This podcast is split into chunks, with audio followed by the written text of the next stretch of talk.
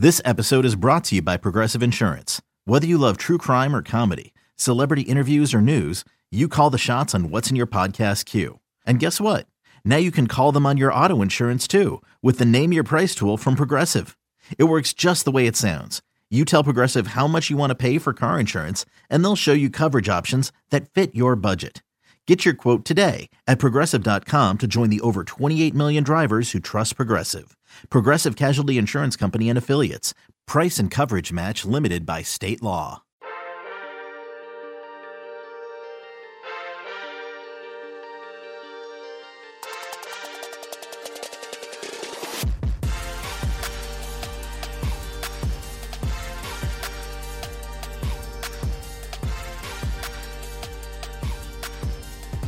Good morning, Bucknutters. Welcome to the Bucknuts Morning Five here on Wednesday, January 6th, 2021. I am Dave Biddle. I am joined by Matt Baxendale. All right, champ, how many times have you rewatched the Clemson game?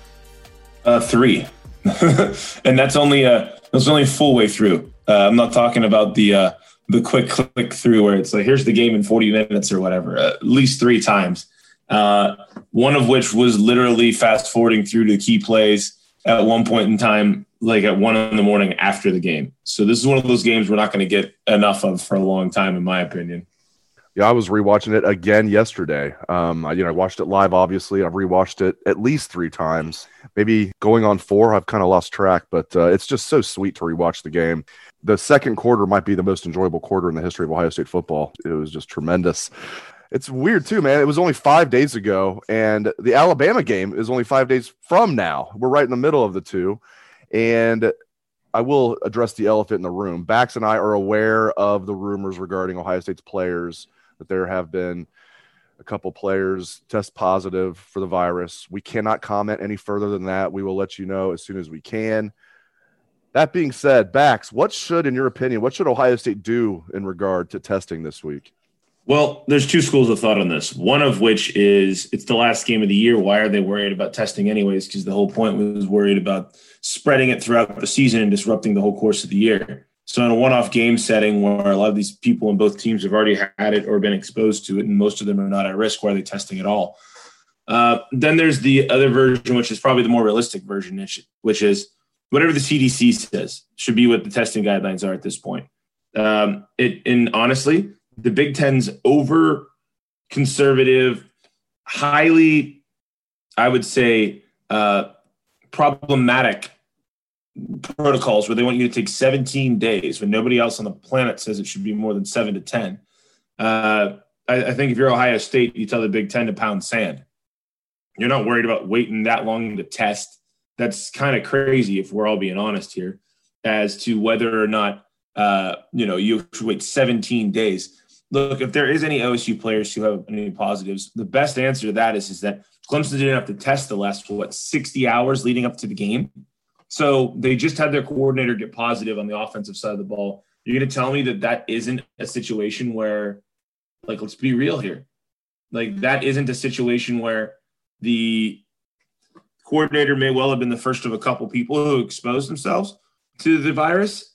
I, I think that you're in a situation where if you're OSU, you should do no more and no less than Alabama does. And we shouldn't be going with this Big Ten restrictive protocol. You know what the Big Ten wants? They're checked from the national championship games, so they can thank Ohio State for that. Then otherwise, they, they can get out of out of this. This is an Ohio State conversation. This isn't the Big Ten conversation anymore, in my opinion. So, if if it's seven days, then it's seven days. That means anybody who tested positive the day after the game should be eligible to come back and play again for the championship game plain and simple. If Jim Borchers says it's safe, it's good enough for me. Yeah, I think following the advice of Dr. Borchers is a good way to go here. All right. I find this very interesting. The college football playoff championship game already built in a makeup date. This is nothing new. They already did this a week after the scheduled date of January 11th. They already have a makeup date of January 18th. Same stadium, Hard Rock Stadium. Miami Gardens. I find that very interesting. There's some rumors out there that maybe Ohio State, you know, has asked to push the game back, or maybe the Big Ten wants the game pushed back. There's all kinds of rumors out there. I just find it interesting that there is a makeup date set. Do you find it feasible that the game could get pushed back? Yeah, I find it totally feasible. Uh, there, there's a reason they built that backup plan in place. And in fact, the most feasible thing I've heard um, yet, in my opinion, is is that Ohio State and Alabama are both moving to play, like we're hearing, and the Big Ten is arguing about it because Ohio State's going to break their protocol rules of uh, not waiting 17 days. Like, there's rumors that a couple defensive linemen, right? That, that there's none of these are substantiated, right? None of them are substantiated, but there's there's rumors that they tested positive the day after the the Sugar Bowl, right? Well, you test positive on January 2nd, you wait seven or eight days, then you're available to play on the ninth day, which is January 11th.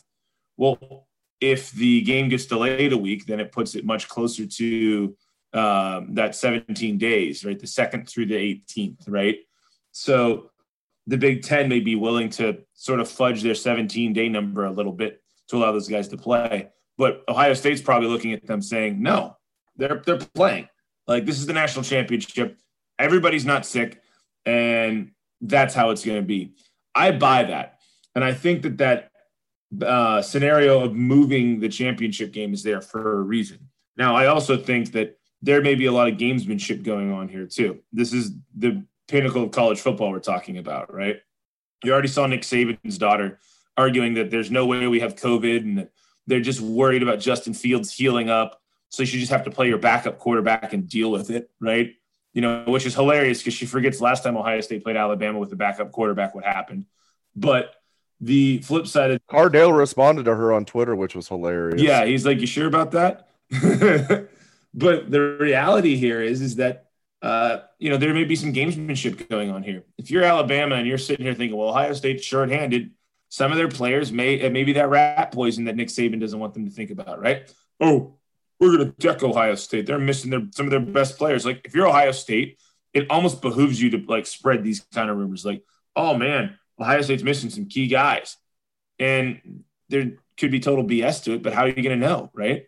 And if that mentally undermines some of the Alabama players' prep, then that, that's a win for you, right? Uh, I, I, think that, that, that this this is something where at the start of the year people were saying you should be very clear who has COVID and then I think it was Oklahoma who said, We're not going to tell you anything about any of that because we don't want people to be able to prepare in advance for us. That was in September. I remember that. And I remember thinking, That's smart. They want to win football games. People are concerned about it from a public health point of view, right? But A, you're violating HIPAA laws to know who has what, anyways. And B, yeah, if you know you have key players in the D line that you think aren't playing on the Alabama side, right? Like if you're an Alabama offensive lineman, you're like, oh, they're missing two or three of their best defensive linemen. Yeah, we're going to dominate them. And then those guys show up in the field. It's a letdown for you. And it's a, it's a letdown you wouldn't have had in just a normal setting of preparing to play for a game. So I think there's going to be a lot of mind games going on here about all of this stuff before we finally see who gets to play like an hour before the game. We got a chance to talk to Ryan Day a couple days ago. We'll get a chance to speak with Coach Day again tomorrow. Today, I believe we get Kerry Coombs and some defensive players. And he was asked about Justin Fields, his injury, and you know he says, yeah, he's going to play. He's he's definitely going to play. And he you know was asked for specifics about the injury. Was it a broken rib or anything, or ribs? And he's you know this was a national reporter asked him the question, and of course Ryan Day's not going to get into specifics about the injury, so he declined to get into specifics, of course. But he did say hey, you know, Justin felt a lot better than he expected when he woke up the next day, Saturday morning. I'm sure he's he's hurting and he might have broken ribs. Who knows? Ohio State's not going to reveal that. Although he was able to throw 60 yard bombs after the injury, so maybe that was half the shot working and half adrenaline. And but I I, I have a hard time imagining you could throw the ball like that with broken ribs. I don't know though. What do you make of Justin Fields? How healthy do you think he'll be for this game? I'm pretty confident he's going to be perfectly fine. I know there's shots and adrenaline involved in games, right? When you break a rib, it physically affects your rotation, right? Like that you're you have to torque the core of your body while you're moving the ball forward. Fields was throwing bombs. So I'm sure he's bruised as all heck. He took a big shot, right? But I have to think it, that's what it was. It was a big shot. He got hurt. He got back up. Um, I don't. Obviously, we don't know. But my first reaction after seeing him throw and he came right back in before any shots of any sort was, "Oh, he's okay." Like if he had broken ribs, he wouldn't have come right back in. You know what I mean? Like he'd have tried to back out right after halftime or something. He'd have gone to the locker room, right? Um, you know, and he went to the tent after that drive where he missed one play, right? But he went to the tent after a whole drive, right? I mean, it's three more plays or whatever it was for the touchdown. But he went out and played and he threw a touchdown. So, you know, anecdotal evidence seems to just indicate that he's going to be all right. I'm not that worried about Justin Fields. I think the way he played the last game should be worrying to Alabama.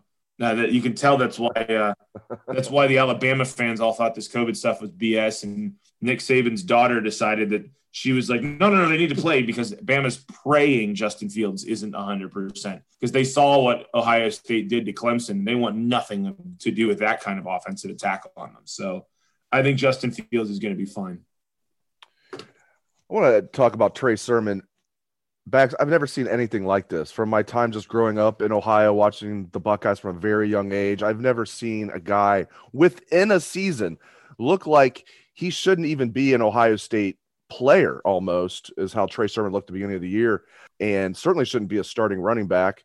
And I've never seen a transformation within a season. And now Trey Sermon's playing like Zeke Elliott was in 2014. He's running angry. He is breaking tackles. He has great vision. He's making guys miss. I love everything about his game. He can catch the ball out of the backfield. He's a really cool guy to interview too. He's like a just really chill guy. Seems like a good guy. Uh, I have never, that's really beside the point, but I just want to throw that in there. He just seems like a really cool young man off the field, has his stuff together. I have never seen a player improve this much within a season, especially a veteran player. And I know a big reason is he was knocking off the rust from the injury. It wasn't just he didn't get the typical offseason like a lot of these guys, because a lot of these guys were knocking off rust. He was knocking off rust from not having the typical offseason. Plus, he's coming back from knee surgery man, he looks like an all American running back right now. And I was down on him big time early in the season. And Big Ten Network backs, real quick, and then I'll let you answer after I ask you this five minute question. They were replaying all of Ohio State's games, doing the Big Ten in 60, um, starting with Nebraska, going all the way through. I wanted to make sure I wasn't crazy. I went back and watched.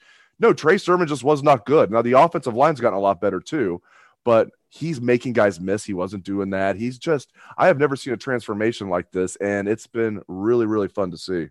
So to make a comparison of the folks like me who grew up on the Buckeyes of the aughts, he magically transitioned from Maurice Wells into Beanie Wells overnight. Um,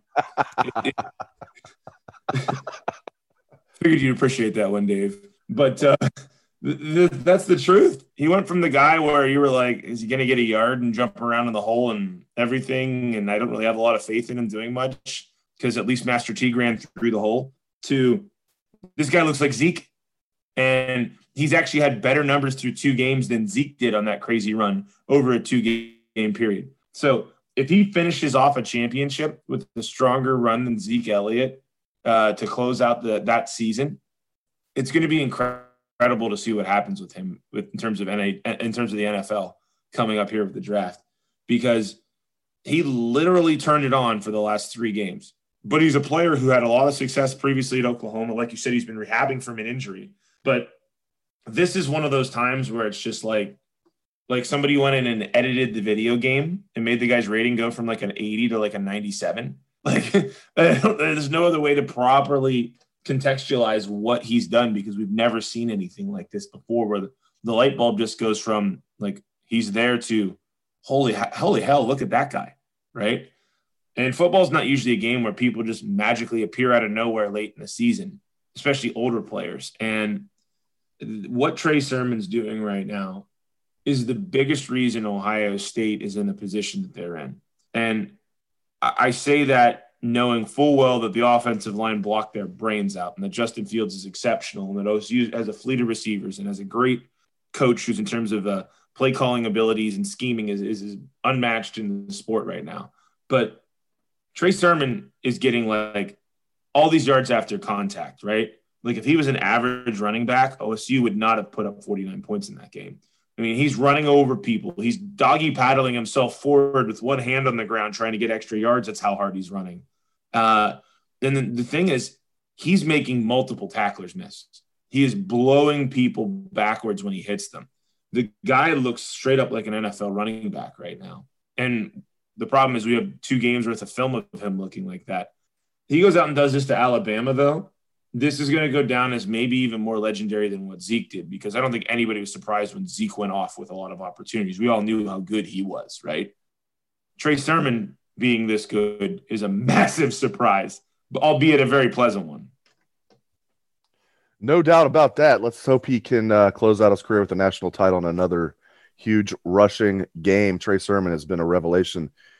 Matt Baxendale is also a revelation. Really appreciate it, buddy. He is the people's champ, Matt Baxendale. You can catch his column every Sunday. It is the bucket.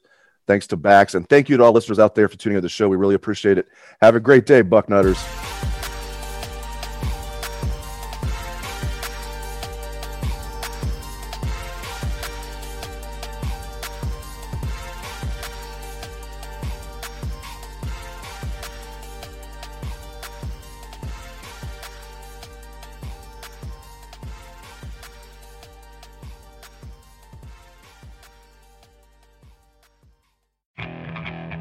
Okay, picture this. It's Friday afternoon when a thought hits you. I can waste another weekend doing the same old whatever, or I can conquer it. I can hop into my all new Hyundai Santa Fe and hit the road. Any road. The steeper, the better. Because my all new Santa Fe is available with HTRAC, all wheel drive, so I can hit the trail without a worry in the world. Heck, with three rows and best in class rear cargo space, I can pack the whole family in with all our gear. We've got available dual wireless charging for our phones, so we'll never lose touch with civilization, and we won't lose touch with the primordial power of Mother Earth. So, which is it? Waste the weekend or do something a little more epic? And conquer it in the all new Hyundai Santa Fe. Visit HyundaiUSA.com or call 562 314 4603 for more details. Hyundai, there's joy in every journey.